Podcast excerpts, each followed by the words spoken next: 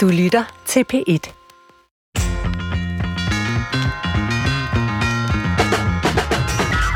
Indimellem får man mulighed for en samtale, der på en gang er trist og fantastisk.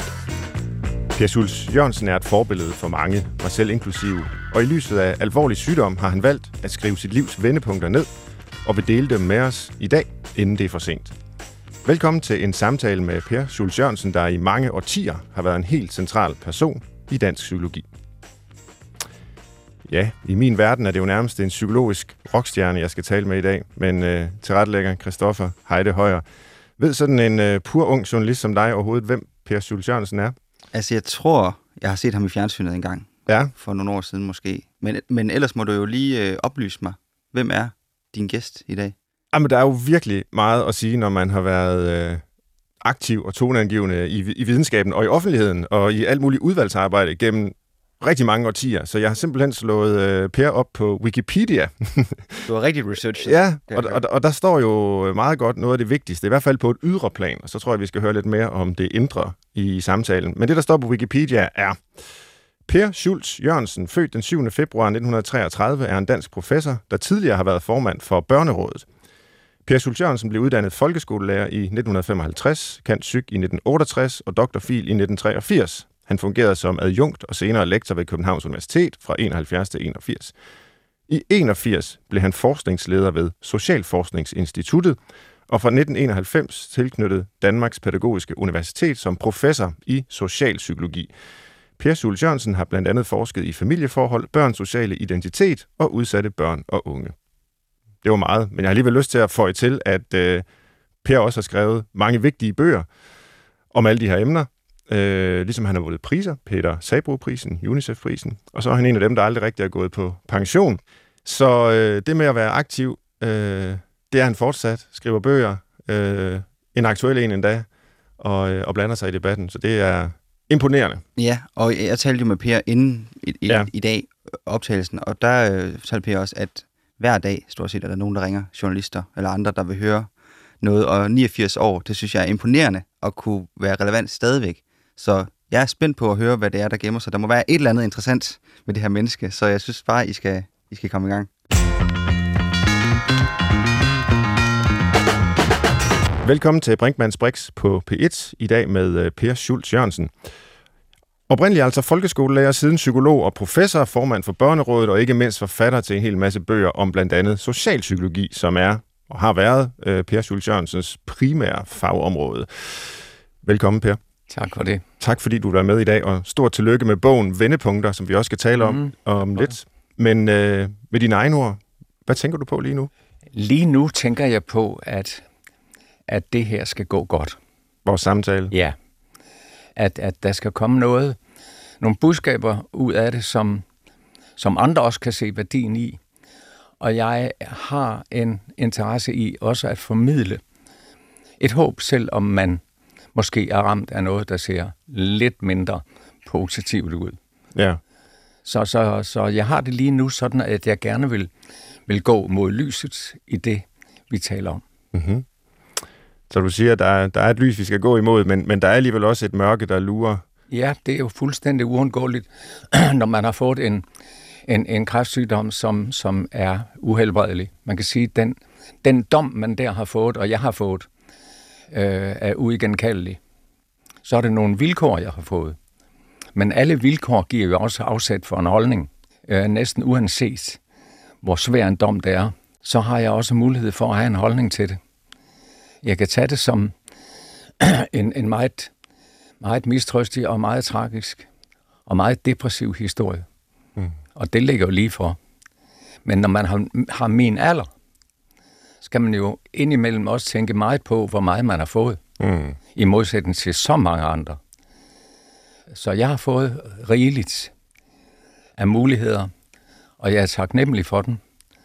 Så derfor vælger jeg også at se på det, sådan at det er præget, mit syn er præget af taknemmelighed over det, jeg har fået lov at være med i.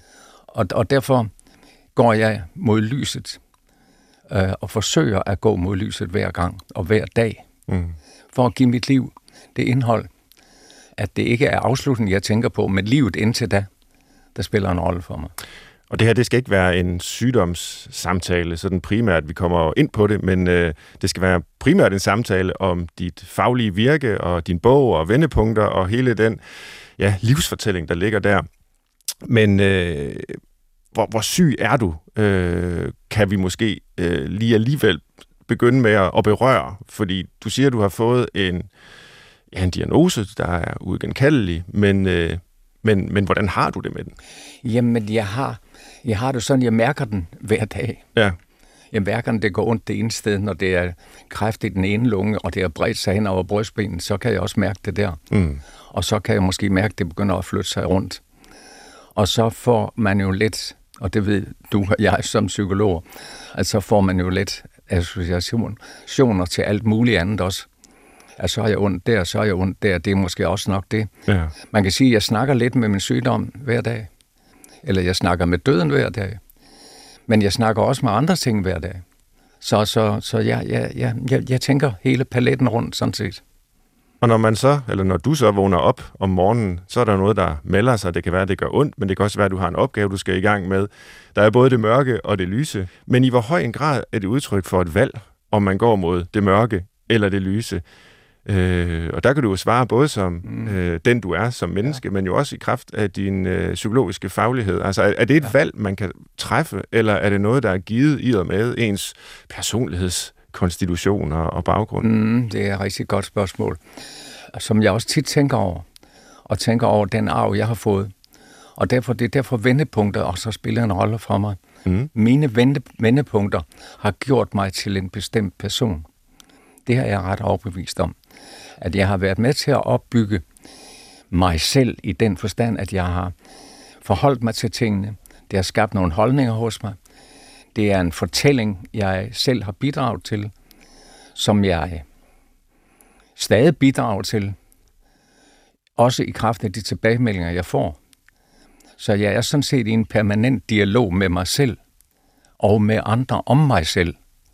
Og det lyder måske lige lovligt filosofisk, men, men, men det er ikke desto mindre også, hvad jeg sådan set føler mig i overensstemmelse med, med Søren Kierkegaard.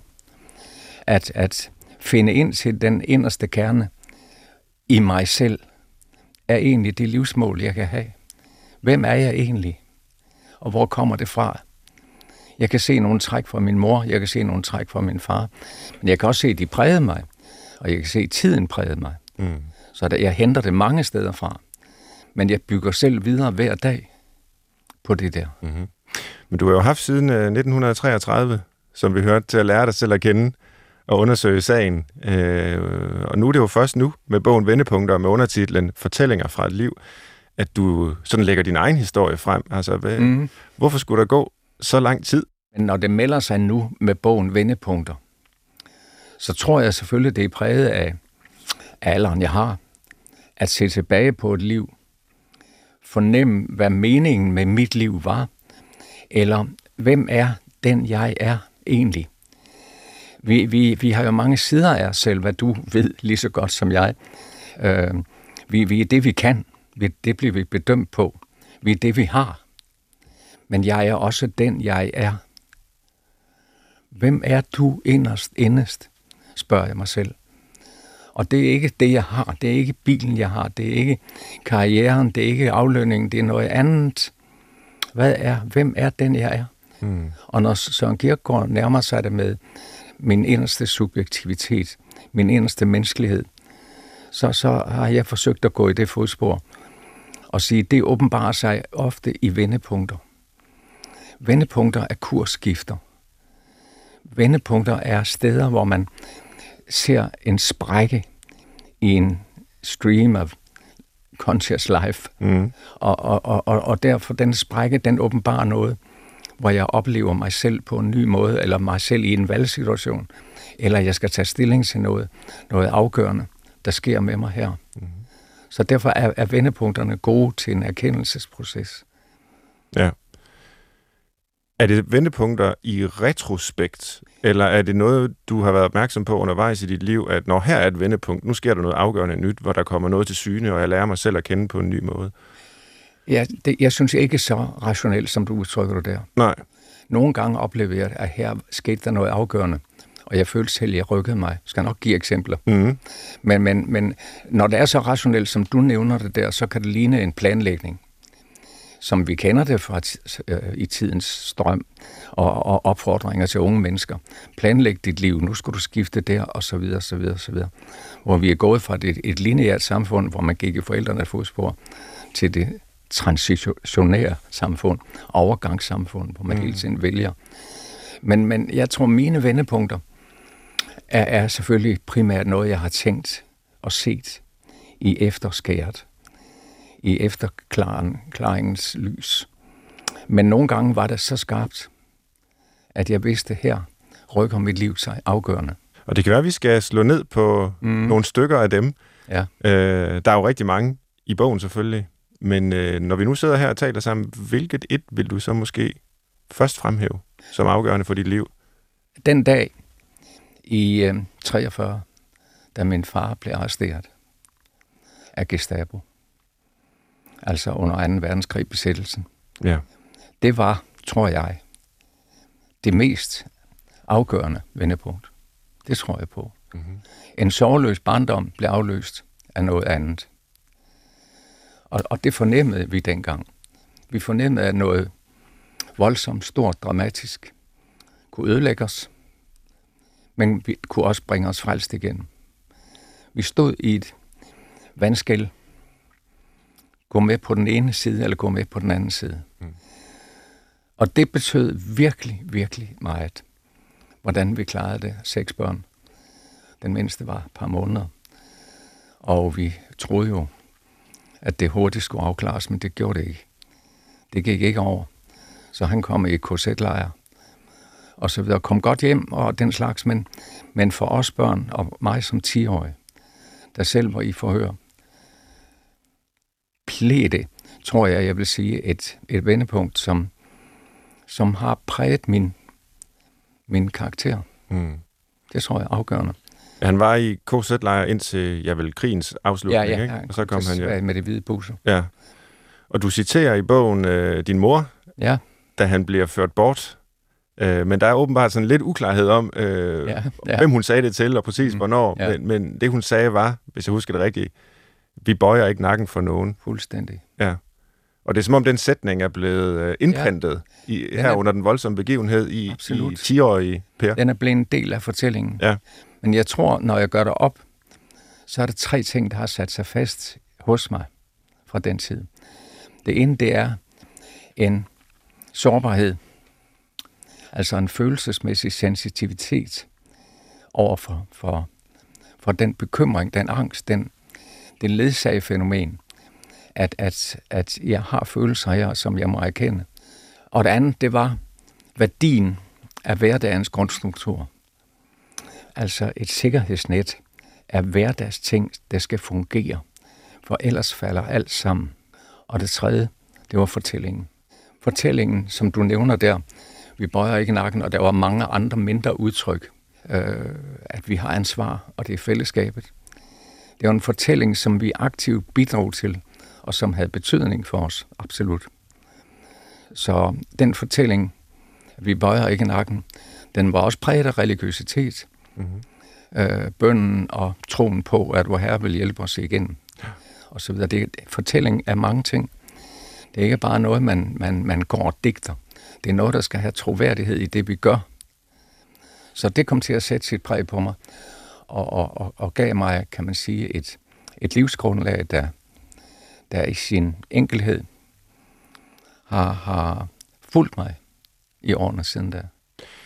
Jeg ved ikke, om du vil begive dig ud i kontrafaktisk tænkning, men nu prøver jeg, hvis nu ikke Gestapo havde taget din far, at det her ikke var indtruffet, det her vendepunkt, tror du så, at dit liv ville have været meget anderledes? Ja, umiddelbart vil jeg sige ja. Ja? Fordi jeg kan næsten ikke forestille mig det uden. Min familiebaggrund skal jeg ikke fortabe mig i her, men den var præget af på min fars side religiøsitet og intermission på min mors side, som var sømænd. Det var mere den grundfisianske. Så, så det var en religiøsitet og en, altså en almindelig gudfrygtighed og en anstændighed og borgerlighed. Og mine forældre var lærere og så videre.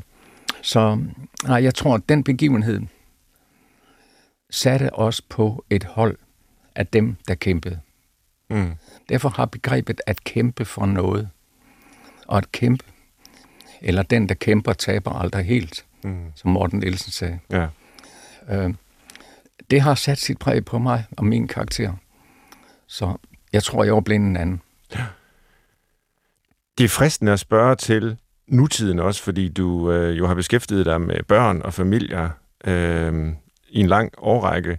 Og hvis nu sådan noget var sket for et barn i dag, at forældrene på den her sådan ret voldsomme vis var blevet taget bort og var væk i flere år, øh, og landet var besat, og alt var usikkert, øh, altså så ville vi jo sætte ind med bekymring og øh, terapi og understøtte øh, på alle mulige måder. Ja. Det forestiller jeg mig ikke, at man gjorde i 1943. Nej, det gjorde man ikke. Og alligevel er du jo blevet et, øh, et helt menneske på, på alle mulige måder, der har virket til Ja. gavn for mange gennem et liv. Ja. Jamen, du har fuldstændig ret. Og øh, der var ikke tilbud dengang. Og jeg blev sendt i skole dagen efter. Ja. Og jeg gik en dag hos min far. Så jeg kom i skole hos en vikar. det var så også for meget. Ja, Der det kan brød, jeg jeg, der brød jeg godt nok sammen. Ja. Men, Det er der ikke men der var ikke forståelse for det. Det skulle man klare. Man skulle være lidt hårdfør. Tage sig sammen. Øh, der var også omsorg. Men, men øh, du har fuldstændig ret. Men i dag oplever børn jo også et stort pres. Mm. Og de oplever også traumer. Ja. De oplever, at mor og far går fra hinanden. De oplever sygdom. De oplever dødsfald. Man kan sige, at børn er måske endda lidt mere udsatte i dag. Fordi den hverdagsstruktur, som lå der som en fast ramme i mit liv, jeg skulle tage del, og det var jo et stort hus og seks børn, og vi var ikke sikre på, at vi havde nogen som helst indkomst, før borgmesteren kom og sagde, de får deres mands løn, fru Jørgensen. Mm. Men, men der var pligter, og så videre, så videre, hvor, hvor hverdagsstrukturen i dag måske er mere skrøbelig. Mm. Uh, han har en helt anden karakter i hvert fald. Og fortællingen har måske svære vilkår, Ja. fordi det buller ind af ørerne med alle mulige informationer og Altså, alle mulige tilbud. siger fortælling i den her sammenhæng, altså er det så altså, evnen til ligesom at sætte de her begivenheder, der sker hele tiden sammen i, på en, en, en, en meningsfuld måde i, en, en historie? Eller? Ja, og give det et perspektiv. Ja. Det er først og fremmest mening. Jeg tror, Karen Bliksen siger et sted, at, at alle store tab kan bæres, hvis de indlejres i en stor fortælling. Mm. Den kan være religiøs. Den kan også være forsvarsmæssig og patriotisk, og den kan være mange andre ting. Men, men en fortælling, hvor børn er inddraget, hvor de selv bidrager med det, de gør.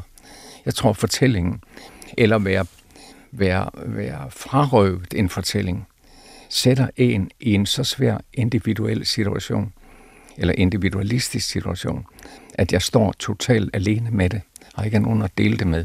Og det mener du, børn gør måske i højere grad i dag, Det tror jeg. end du selv gjorde? Det tror jeg. Ja.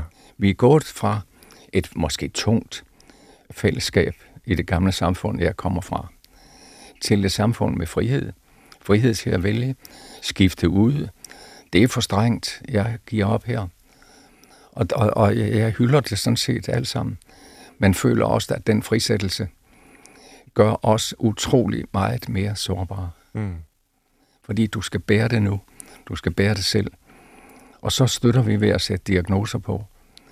Det kan da godt være, at jeg havde fået en diagnose dengang. Det ved jeg ikke, men, men øh, der var også omsorg, det vil jeg sige. Mm.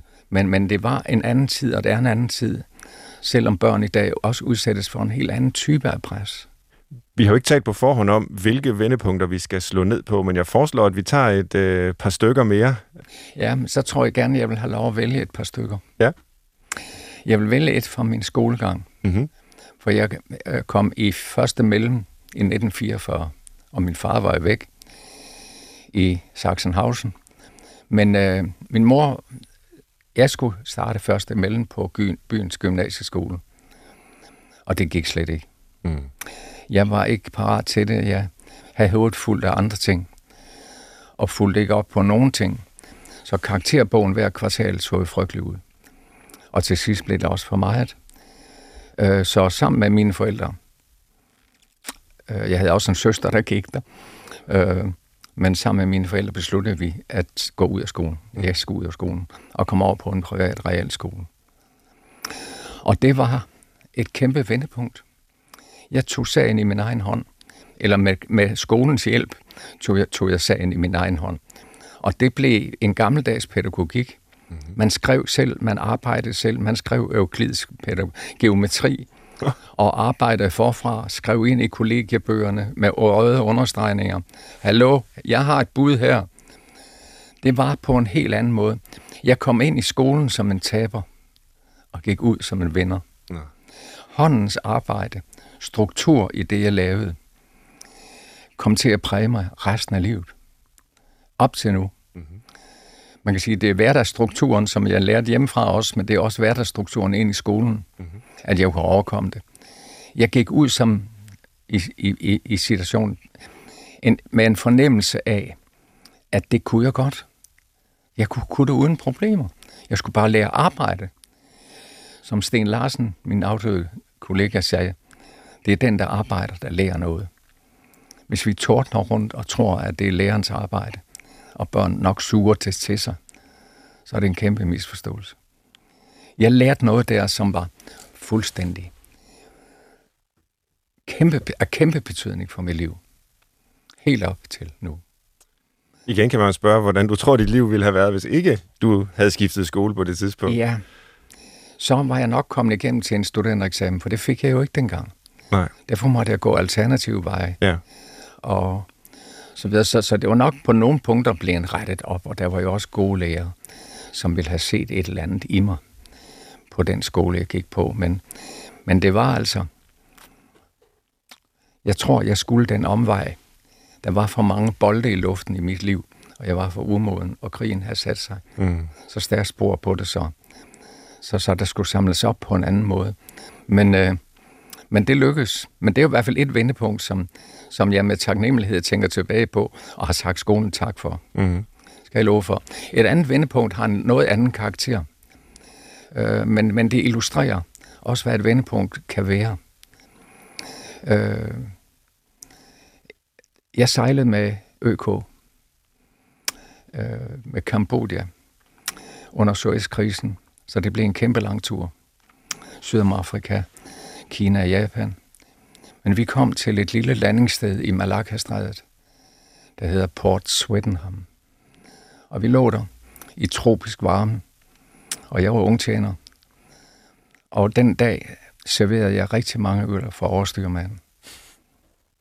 Og da han til sidst skulle skrive under på, på borgerne, mente han, at, at jeg havde snydt og bedraget. Mm. Og, og, og, og han skældte ud og sagde, at jeg var fyldt med løgn. Og sagde, at jeg var, jeg undskyld udtrykket, det største røvhul her ombord. Mm. Så kom det fuldstændig spontant for mig. Tak i lige måde. Mm. Og skubbede til ham, for han væltede jo frem mod mig. Og skubbede ham ind gennem køjlens myggenet. Og der lå han, mens jeg tog flugten, nedunder. Fik fat i hovmesteren. Ej, sagde han, hovmesteren. Det må de skulle klare selv, ungtjener. Tak for hjælpen, tænkte jeg. Videre ned, hen ad gangen, ind i matrosmessen. Der stod 12, 14 matroser med bådsmanden, og de rejste sig op alle sammen. Og så kom overstyrmanden bullerne i sin beruselse. Og da han så den gruppe, og mig stå inde i midten, kom han ikke længere end til dørtaskelen. Vendte han om og gik slukøret. Du fik opbakning fra matroserne? Ja, ja. og så sagde bådsmanden, jeg spurgte, så sagde han, gå op til kaptajnen. Det gjorde jeg. Han tog en rapport. Den blev bekræftet. Han kaldte mig op. Hvad ønsker de? Vi skal finde en løsning. Jeg sagde, jeg skal ikke servere for ham mere. OK, sagde han. Og alt sådan, sådan gik det. Super. Jeg blev reddet på målstregen af et retsregime, af en retlig tilstand, som kaptajnen repræsenterede, ja. og en solidaritet. Da vi lå i Göteborg året efter, en søndag, går jeg ned ad landgangen for at hente en søndagsavis. Endelig. Så råber han op for brovingen. Ungtjener, kan de ikke tage en med til mig? Det gjorde jeg. bankede på døren ind til hans kajøt. Han lukkede døren, så sagde han, sæt dem ned. Og så lænede han sig ind over bordet og stirrede mig i øjnene. Er det noget, de vil gå videre med, sagde han. I det der skærende og lysende øjeblik, der kunne jeg gå til den ene side og til den anden. Men jeg var fuldstændig klar. Nej, sagde jeg. Det agter jeg ikke. Og jeg vidste, hvilken værdi det havde. For han havde en sag fra San Diego, mm. hvor han har slået en havnearbejder ned. Og fik han en sag til, så ville han aldrig nogensinde blive kaptajn i ØK. Mm. Så jeg sagde nej, så sagde han, tak. Men der endte min historie. Men jeg vidste, og hele det år, jeg sejlede der, der vidste jeg, at jeg havde lagt en alen til noget. Både ombord, for jeg har kontakt med alle. Mm-hmm. Jeg var engang lærer på en Aarhusiansk skole. 42 lærere. På Kambodja var der 42 besætningsmedlemmer. Mm. Da jeg rundede Skagen, der kendte jeg dem alle sammen. På, I Aarhus på Skovangskolen, der kendte jeg dem ikke efter tre år, da jeg rejste. Et meget mere lukket miljø. Sig selv nok. Men her var der et fællesskab. Hvordan var du kommet ud og sejle? Jamen, det var fordi, jeg var ikke parat til at blive lærer. Nej. Jeg kom på seminariet efter præliminæreksamen. Lidt forskellige andre øh, små jobs eller helt længerevarende jobs, som på kontor og, og værksted og lignende. Og så, så en dag sagde min far, du må selv komme i gang med noget. Du må træffe et valg, sagde han. Jeg skulle have et skub bagfra. Og det blev seminariet. Det var ikke særlig opfindsomt. Men det var også et af mine vendepunkter. Øh, hvor jeg halvt skubbede og, og halvt valgte. Og så fik jeg alligevel en ny erkendelse. Et vendepunkt er en ny erkendelse. Er, erkendelsen af, at jeg kunne godt. Mm. Jeg kunne næsten gå på vandet, følte jeg. Øh, så, så denne oplevelse af, at jeg var ved at blive herre i eget hus og kunne tage ansvar for mit liv, voksede i mig. Så derfor, da jeg var færdig på seminariet, var jeg heller ikke parat til at, at blive lærer. Jeg vidste slet ikke, om jeg nogensinde skulle være lærer. Jeg skulle bare videre på en eller anden måde finde mig selv. Så, så jeg har samtidig sagt til mine børnebørn, når de har bøvlet lidt med, hvad skal jeg nu det ene, og hvad skal du det andet? Jamen, du skal måske bare gå i gang. Så er der en, der banker på døren. Der var der også nogen, der bankede på mine dør og lavede nogle afgørende bidrag til at skubbe mig lidt bag i, så jeg kunne træffe et valg. Men at få truffet et valg og komme i gang og tage ansvar. Men, men øh, derfor blev jeg soldat og marinsoldat og lå på Grønland et år. og så mødte jeg folk der, der sagde, gå ind i lille strandstræder og blive forhørt med ØK. Ja. Det er det eneste rigtige. Det lyder som på mange måder øh, altså et eventyrligt liv. Jamen, en, fra en gammel roman, at du ligger i Malakka-strædet og bliver jagtet af en, en stor mand, der mener, du har snydt ham med Jamen, det, i ølregnskabet. Og... Det, det, det, jeg kunne nævne mange andre ting. Ja. Fordi jeg, jeg tror, hvis man indskiber sig, undskyld udtrykket, indskiber sig i en involvering med livet, tager et job, går i gang med det, så kommer vendepunkterne. Ja. Man kan ikke sætte sig ned og vente på vendepunkterne. De skal være der. På universitetet var jeg jo i gang med, med, med, med en uddannelse som terapeut. Og en dag bankede det på min dør. Det var Lise Østergaard, som mm. professor, sagde, Per, du bliver nødt til at søge den stilling der. Og så videre som, som underviser og adjunkt og lektor. Jamen, så er jeg i gang med at uddanne mig til terapeut. Det kan jeg ikke bare lige. Jeg må i hvert fald ringe hjem til Ellen. og det gjorde jeg, men hun skulle have besked inden for en time, sagde Lise Østergaard. Og det var også... ja, det var voldsomt. Akut, åbenbart. Ja. Det var det. Men øh, jeg sagde ja til en forskerstilling. Ja. Men så opgav jeg terapeutstillingen. Og jeg har selvfølgelig også tænkt på, kontrafaktisk, vil det have ændret mit liv? Ja. Det ville det nok. Men jeg anser mig ikke selv for en god terapeut. Ja. Jeg, jeg mener, jeg, jeg er let for, hvis jeg må sige det helt ærligt, let for analytisk, teoretisk tænkende, mm. vil, vil finde frem til, hvad er byggeklodserne i den konstruktion her, mm. og hvordan kan vi få det til at formulere sig forme sig og udvikle sig anderledes. Så, så jeg tror aldrig, jeg var blevet en, en, en særlig god terapeut der. Så, så jeg valgte, tror jeg valgte rigtigt. Ja. Og, og det fik jo afgørende indflydelse på mit liv. Ja. Nu de her vendepunkter, du har trukket en række af dem frem, og øh, jeg har siddet og prøvet, og måske også lidt teoretisk, øh, analytisk undervejs, og, og tænke over, deler de nogen træk?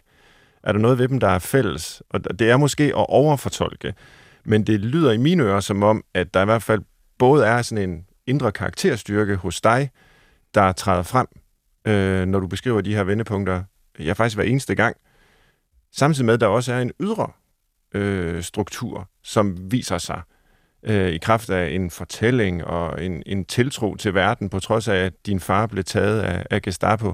En, en, en skoleramme, som du kom over i, og som virkede godt, og en, ja, på skibet måske sådan en, øh, en, en retfærdighed, trods alt, øh, ja, selvom ja. du var en, en ung ja. mand, der var op imod øh, en, mm. en, en større fyr. Øh, mm.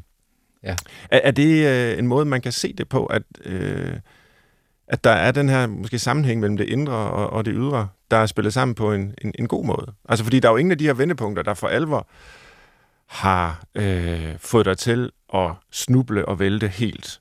Nej. De har jo alle sammen bragt dig videre i livet. Ja. På en god måde. Ja, det har de. Det har de. Og, og jeg synes, dit spørgsmål rammer ind i, om, om der ja, er en tråd, ja. jeg, jeg prøver at holde fast i. Mm. Øh, og som på, på sæt og vis også indimellem lykkes. Og det, og det synes jeg, det er. Øh, men, men det er jo også noget, jeg selv tolker ind i det. Mm. Og det er der, det, det spændende og dynamiske er, at, at mit liv er jo ikke et, der former sig ud fra en eller anden skabelon. Men det er noget, jeg selv konstruktivt bidrager til, i kraft af noget, jeg også gerne vil. At man skal ville sit liv på en eller anden måde, eller ville ansvaret for sit liv, og forsøge at få det til at hænge sammen. Hvis jeg tænker på min familie, og, og min kone og mine børn, og jeg fik tre børn, mens jeg læste, og jeg var samtidig skolelærer, og så, så, så, så meget, meget, meget skulle hænge godt sammen, og mange bidrog til også, at jeg fik et godt liv. Indiskutabelt. Men, men det skulle hænge sammen. Hvordan kom det til at hænge sammen? Ja, jeg tror, det kom til at hænge sammen, fordi nogle af de grundelementer, vi fandt frem til, og jeg bragte med mig ind fra, fra min dannelsesproces, at der skulle være en lydhørhed over for følsomheden. Mm de små vibrationer, de små signaler, de små budskaber. Den sensitivitet hos vi voksne og hos børnene skulle der være plads til. Der skulle være en hverdagsstruktur, nogle grundregler, som vi på en eller anden måde skal leve op til. Det skal alle. Der er ikke nogen, der er, er undskyldt her. Og, og, og kan du bære posen, så skal du bære posen.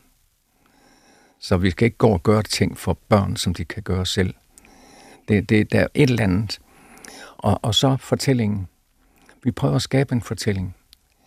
Og vi inddrog psykologien. Psykologien kom til at få en, fik, eller fik en fantastisk rolle i, i, i vores liv, mens, mens altså, jeg læste om min kone blev ja, social som forældre. Ja, ja, ja, lige præcis. Så det blev et meget, meget ja, givende, for mig meget givende, fordi min kone var sådan set mere terapeut end jeg. Så derfor havde hun nogle af de tråde ude, som jeg ikke synes, jeg har godt nok fat i. Og når den lille ligger og siger, at der er en, en, en løve under sengen, jamen så er det det. Jamen hvad betydning har det? Jamen vi skal jo tale med løven så. Mm. Det er der, der har kolossal betydning. Vi skal tale med løven og snakke den ud, så vi kan håndtere og få et godt forhold til løven. Så, så, så det er ikke bare en fantasi og et eventyr, men det er en måde at, at være til på og skabe en familiekultur. En familiekultur for mig rummer jo meget en fortælling, øh, som børn også er med i. Mm. Og jeg ved, det er let, lettere sagt end gjort i en fortravlet verden. Men, men øh, nu taler vi ud fra min verden. Så, så, men det lyder som nogle gode ingredienser. Altså både øh, struktur og, og krav til børn, at der er noget, hvis mm. de kan, så, så skal de måske også det selv. Ja. Men samtidig en lydhørhed over for deres erfaringsverden og ja. øh, fortællingen, Jamen, det er præcis. som de nu bringer ind. præcis det. Ja. Det, det, det, det, det, der skal skabes en fælles forståelse omkring værdien af det, så det ikke bliver en daglig kamp om det. Ja. Fordi så har vi sådan set tabt på forhånd. Så giver vi op en dag. Vi er alt for fortravlet til at kunne stå sammen om det. Jeg har lige to spørgsmål til øh, det her begreb om vendepunkter. Det ene er, om andre kan lære af dem. Altså, jeg føler, at jeg har lært en masse om dig af at læse øh, din bog om, om vendepunkterne, fortællingerne fra dit liv. Men i hvilken grad tror du, at man kan i sit eget liv tage andres erfaringer med vendepunkter til sig? Jeg tror, hvis jeg må svare, i to punkter. Punkt et er, at vi lever i en verden, som er meget individualiseret, og hvor der er brug for refleksion. Altså fornemmelsen af, hvad man selv er, hvad man står for, hvad man kan, og hvem jeg dybest set er og rummer. Det, det er jo noget, vi, vi skal arbejde med mere i dag end nogensinde før. Man fik tillagt en identitet engang, i dag skal du selv skabe den. Og det er jo en kæmpe udfordring. Og for masser er det jo en livslang bestræbelse og et livslangt pres, øh, som de ikke når frem til. Og derfor for hos mange et pres og en fortvivlelse, at jeg er ikke rigtig nogen. Mm. Og jeg sammenlignes hele tiden med andre, og denne ulykkelighed. Så jeg tror, øh, som, som også fører til en, en overdiagnostisering øh, langt hen ad vejen. Fordi vi skal begribe det på en eller anden måde, så sygeligt gør vi det. Mm. Så øh, jeg, jeg tror, vi har enormt meget brug for at få hjælp til den refleksion, unge mennesker har. Øh, og det er en langt vigtigere opgave end, end meget af det, man foretager sig. Hvor vi akademiserer hele skoleverdenen, mm. hvor vi skulle gøre noget andet for, efter mine begreber. Så den ene ting for mig, det er, at der er virkelig brug for i dag at få hjælp til den refleksion. Og der er vendepunkter, milesten. Forestil dig, at du går ind i en skov og siger, at jeg vil lære den skov at kende. Jeg går rundt på kryds og tværs, og jeg, jeg har frihed til at vælge fra den ene myretue til et grænsrej og så videre. Men pludselig kan jeg jo ikke finde ud af det, hvor jeg er hen i skoven. Jeg har valgt for meget, eller jeg er faret vild i skoven. Milepæle og vendepunkter er signalposter. Det er steder, hvor jeg har markeret det og ved, at mit landkort, at leve er at opbygge et landkort til et liv. Og det liv, det er markeret med nogle signposts, hvor jeg finder ud af, hvor jeg er, og hvor jeg kom fra. Og er jeg egentlig rykket nogle steder hen? Ja, jeg har flyttet mig derfra. Og det her er et vigtigt post. Her skal jeg sætte mig ned og hvile lidt, og finde ud af, hvor jeg nu går hen. Mm. Altså disse poster, hvor jeg ikke nødvendigvis skal hente råd fra alle mulige andre, men skal, skal opdage mig selv, hvor jeg er på vej hen, hvad jeg fik ud af det. At kunne bruge sin erfaring på en konstruktiv måde. Ikke bare hele tiden ved at sammenligne, sammenligne, sammenligne, score højere osv., men finde ud af, hvad jeg nåede, hvad jeg gerne ville nå osv. Mm. Denne refleksionsproces, tror jeg, vi i langt højere grad skal hjælpe børn og unge med. Og når jeg har kaldt min bog Vendepunkter, så er det blandt andet for at inspirere til at bruge begrebet. Mm. Noget mere, end vi gør. Og, og måske hjælpe unge til selv at eksperimentere lidt med de vendepunkter, man selv har været igennem. Hvorfor var efterskolen det store vendepunkt for mig, som mit barnebarn kan sige? Mm. Hvad var det, du fik? Jamen, jeg fik gode venner. Jeg fik virkelig gode venner, men der var også noget andet. Hvad var det? Prøv at tænke efter. Fortæl mig om det. At, at bruge vendepunkter som en selvforståelse tror jeg, og håber jeg på. Det andet spørgsmål, jeg har til begrebet, det handler om forholdet mellem vendepunkterne, og så det helt almindelige liv imellem dem. Ja. Øh, er det egentlig ikke der, man finder ud af, hvem man er i det almindelige liv? Jo, det kan du godt sige, men vendepunkterne er en del af det almindelige liv. Ja. Øh, Høfting, den store danske filosof, skældner mellem opslugthed og eftertanke.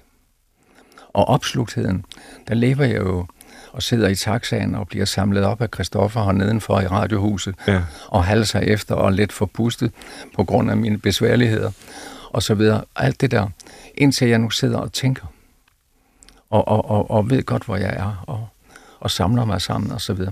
Opslugtheden, det er en form for bevidsthed, hvor jeg er dybt involveret i de sagssammenhænge, jeg er i osv. Så, så vendepunkter er en del af det almindelige liv, ligesom eftertanken er.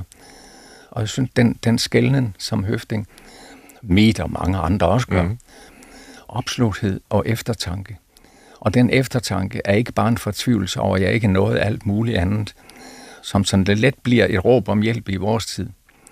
Men eftertanken skal også gerne være en, et hvilepunkt, hvor jeg lader vinden bære vingen øh, i sin glidende flugt, og hvor jeg fornemmer, hvor jeg er på vej hen, og prøver og tænker.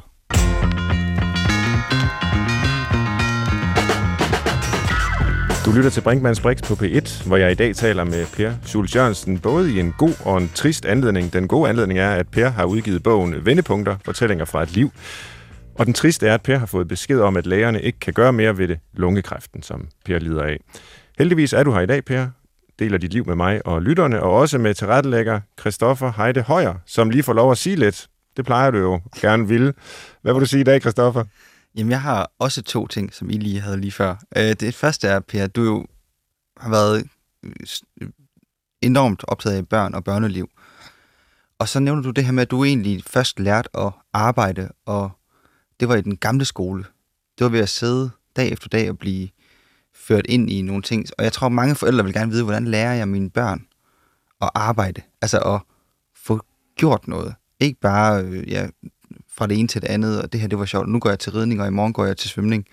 Hvordan lærer man børn at komme, eller fordybe sig og arbejde? Ja, jeg tror, der er flere svar til det.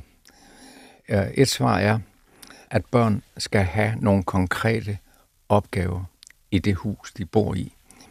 At børn skal have en fornemmelse af, at de ikke er en del af passagererne, men de er en del af besætningen. Mm. Derfor har de opgaver. At arbejde, det er også for det almindelige liv til at fungere. Og derfor skal de også lære selv at strukturere deres tid. Ja. Så der er lektier indimellem, og der er noget andet, de også skal bidrage med osv. Og når det er lektier, hvis vi tænker, at det kunne være det kognitive, det faglige arbejde, ja. det, det, det, det er også, også det, du henviser til. Også det, ja. At der er det, at de selv skal ind og, om man så må sige, formulere de spørgsmål, de arbejder med. De skal læse med en blyant. Det betyder, at de skal strege under. Eller de skal skrive nogle spørgsmål til. At arbejde er at gå ind og involvere sig i den faglighed, der ligger der. Mm. Så den fremtvinger nogle nye spørgsmål i dem. Mindst et til den side, du læser på. Hvad er det, jeg vil gå videre med her? Så vil du sige, jamen, jamen hvordan lærer man børn det? Ja, det er jo primært skolen, der skal det. det er det. Det lyder dejligt som forældre, jo. ja, men, men som forældre vil jeg sige, hvis du sidder med dit barn, så lad være at stille dem hele tiden nogle spørgsmål, du har formuleret, men hjælp dem til selv at stille dem. De skal over, på en eller anden måde overtage ansvaret. Det er jo en pædagogisk kunst at kunne det der. Mm. At man ikke tager modet fra dem, men hjælper dem til at udvikle modet og tro på, jeg kunne. Miraklet i mit liv, det var, da jeg opdagede, at jeg kunne. Ja. Jeg, jeg simpelthen kunne. Der var ingen problem i det. Jeg skulle bare strukturere det og få det til at fungere. Så, så havde jeg det. Jeg stillede selv spørgsmålene. Jeg husker tydeligt, hvis jeg må nævne et vendepunkt. Da jeg var oppe i Filosofikum, og jeg har læst Jørgen Jørgensens psykologi på biologisk grundlag. Det lyder jo virkelig som noget meget kontant og grundfast. Psy- psykologien, det er ren biologi. Men jeg var inspireret af Kierkegaard. Så derinde, der stillede jeg selv spørgsmålet. Hvad, hvor ligger sjælen? Hvor ligger min, min problematisering af mit eget liv? Er det også ren biologi? Mm. Og de, de, de, de synes åbenbart, at det var interessant. Så, så vi snakkede videre efter, at jeg havde fået min karakter. Så bad de mig om at komme ind igen. Men jeg var bare optaget af det, jeg var i gang med. Så jeg svævede hen over frueplads bagefter, som jeg skriver i bogen. Men jeg tror, vi kan lære små mennesker i grundskolen selv at arbejde med noget, de opdager. Det andet, jeg lige vil øh, spørge om, det er det her med, som øh, I også var lidt inde på, men hvornår opdager man, at det er et vendepunkt? Jeg forestiller mig, at jeg har 60 år foran mig, ligesom hvis ja. jeg bliver, også bliver 90. Ja. Og, og lige nu sker der noget i ens liv, og det gør det også om 5 år, det gør det også om 20 år, det gjorde ja. det også for 20 år siden. Hvordan ved jeg, hvad jeg skal tillægge værdi? Ja. Lige nu, hvad er det væsentlige i et liv? Det er et fuldstændig centralt spørgsmål. Og jeg tror, svaret er, at et vendepunkt kan være alt fra en flygtig fornemmelse til et kæmpe kursskifte. Så er det jo svært at finde ud af. det er det. Du finder ikke ud af det lige i øjeblikket, hvad det er det ene og det andet. Det kræver refleksion og eftertanke. Og set i et lidt større perspektiv i dit liv. Så derfor kræver det et refleksionsrum, tid til en eftertanke, hvor nogen snakker med dig, og du kan gå en tur og snakke med nogen om det. Det kan være et flygtigt øjeblik, hvor du fornemmer, at her er jeg på vej et andet sted hen. Jeg har sagt farvel. Mm. Jeg har måske sagt farvel til et menneske, måske sagt farvel til en kæreste, eller jeg gik ud af skolen, og jeg tænkte ved mig selv, aldrig mere skal jeg det der. Og det kan godt være, at du skifter mening senere, men det er flygtige fornemmelser, som øh, i grunden er det kun eftertanken, der kan hjælpe dig til at bygge en sådan indre tråd, indre kontinuitet op, så du kan se dit liv i en sammenhæng. Og jeg tror, en stor del af fortvivlelsen i dag hænger sammen med, at det hele virker så fragmenteret. Der er så mange truende signaler, og samtidig repræsenterer jeg ingenting. Jo, du gør. Du skal bare selv finde tråden, og det er det, vi skal hjælpe dem til. Det er ståstederne synd, eller hvad? Ja, og livstråden og mange gode begreber, som jeg også betjener mig af. Øhm, er det den tråd, der er på en måde et livs mening? Kan man sige det sådan? Mm. Det er jo rigtig, rigtig godt at overveje. Og når man kommer fra traditioner, som jeg jo gør, så, så vil livets mening jo let blive set i et religiøst perspektiv, eller et klassepolitisk perspektiv, politisk, ideologisk. Og, og selvfølgelig har de også berettigelse til at stimulere tanker om, hvad livets mening er. Øh, jeg tror, at, at, at vendepunkter, hvis det var det, du spurgte ind til, ja. at vendepunkter er med til at definere min mening. Mm-hmm. At jeg ser min mening som en, min livsmening, som forbundet med en rolle som psykolog, som en, der har et bestemt synspunkt, som også øh, i mit personlige liv skal forsøge at leve op til, til den karakter, jeg har argumenteret for, den karakterdannelse. Mm. Så, så jeg tror, livets mening øh, er jo ikke bare entydig. Den, livets mening er vi forpligtet på selv at bidrage til. Det er egentlig der, jeg ser det. Ja. Det er den eksistentielle fordring, at jeg har et ansvar for ikke bare at sætte mig ned, eller lægge mig ned, eller læne mig tilbage og sige, nu må de gøre det for mig, det må, nu må de hjælpe mig, det må være velfærdssamfund, det må, det må være uh, alle mulige andre parter, mine nærmestående, der skal støtte mig noget mere, eller hvad ved jeg. Vi har et ansvar for at vælge, øh, selvom mulighederne måske indskrænkes, mm. Øh, så har vi et stadigvæk et ansvar. Og det er det ansvar, mener jeg, som dybest set er det eksistentielle. Og nu har du nævnt den eksistentielle tradition og Søren Kierkegaard, og øh, der er jo også i det perspektiv et syn på døden, som afgørende for mening.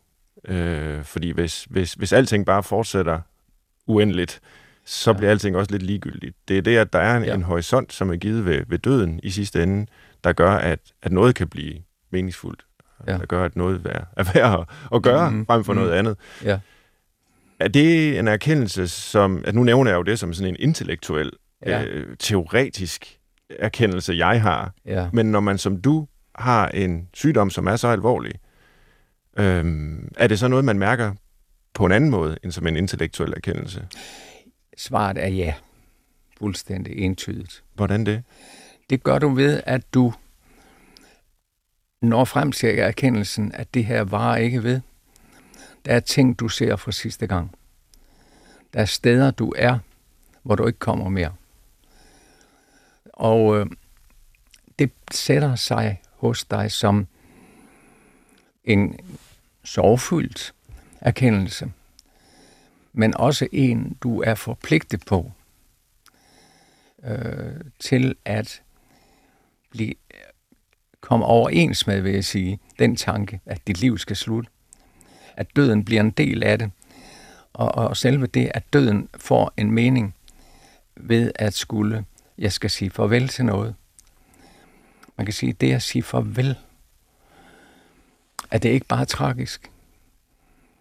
Øh, og det synes jeg jo så ikke der. Der er også noget, jeg siger farvel til med tilfredshed. At jeg kan ikke bidrage mere. Mm. Og der er ting, jeg ikke skal opleve mere. Og, og, og det er sorgfuldt. Selvfølgelig er det det.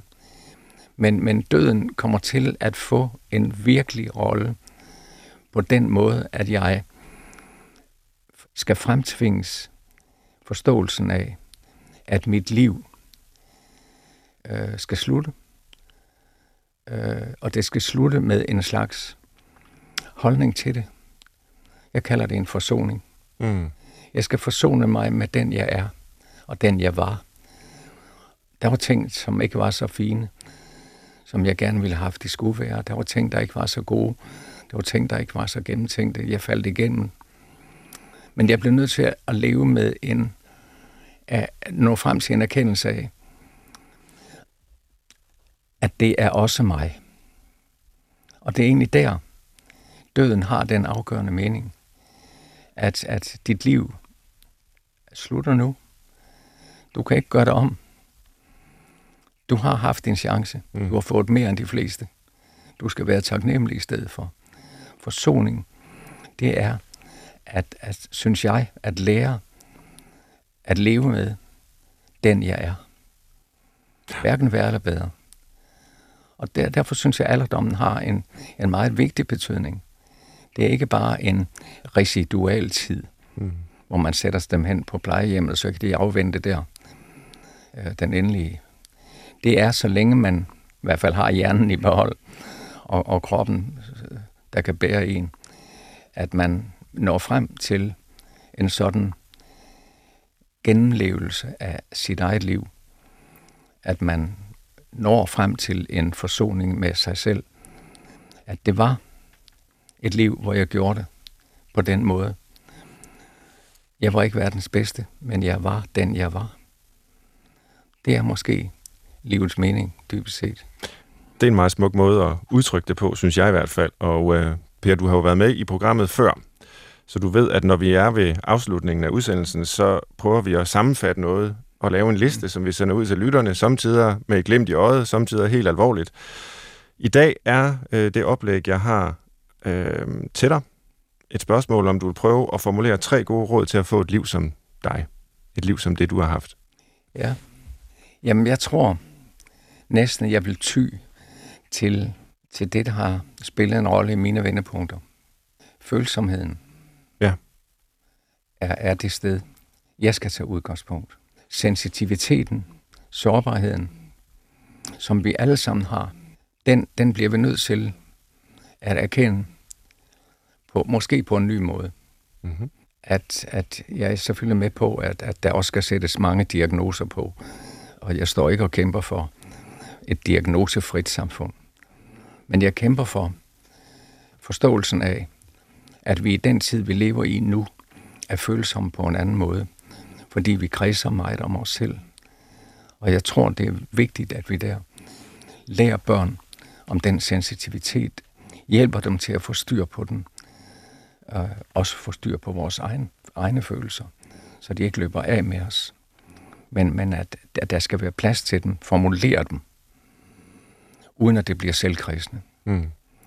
Og det kan vi få hjælp til, og det er mit andet råd, hvis der er en hverdagsstruktur, hvor børn har en rolle. Vi giver dem en plads, vi giver dem en betydning. Det er vigtigt, du gør det her. Og nu sætter vi os ned sammen og finder ud af det. Hvad synes du, du kan bidrage med? At børn løfter sig selv op i kraft af det, de gør. Så meget socialpsykolog er jeg.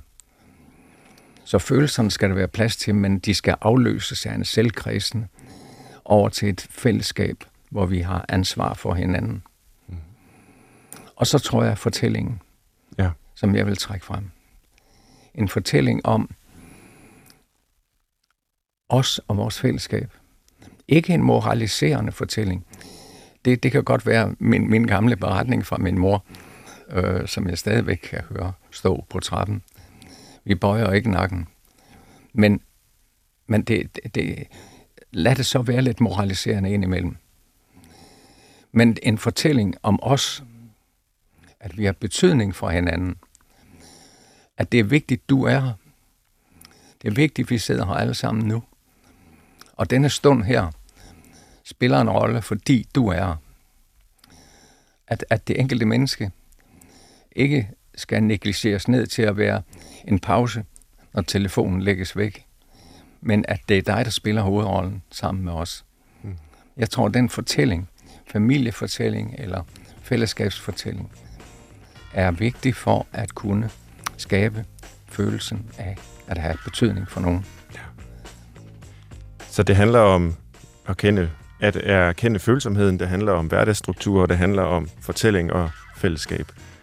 Tusind tak, Per Sulz Jørgensen, fordi du delte øh, fortællinger fra dit liv og tanker om dig selv og psykologien og verden med os her i dag. Du har lyttet til Brinkmanns Brix på P1 med Per Sulz Jørgensen, der er udkommet med bogen Vendepunkter. Fortællinger fra et liv. Jeg har læst den og kan varmt anbefale alle at læse med. Til retlægger i dag var Christoffer Heide Højer. Jeg var vært, hedder Svend Brinkmann. Vi sender igen om en uge. Lyt endelig med og gå ind og lyt til vores programmer i DR Lyd. Det kan man altid. Jeg håber, vi høres ved. Tak for i dag.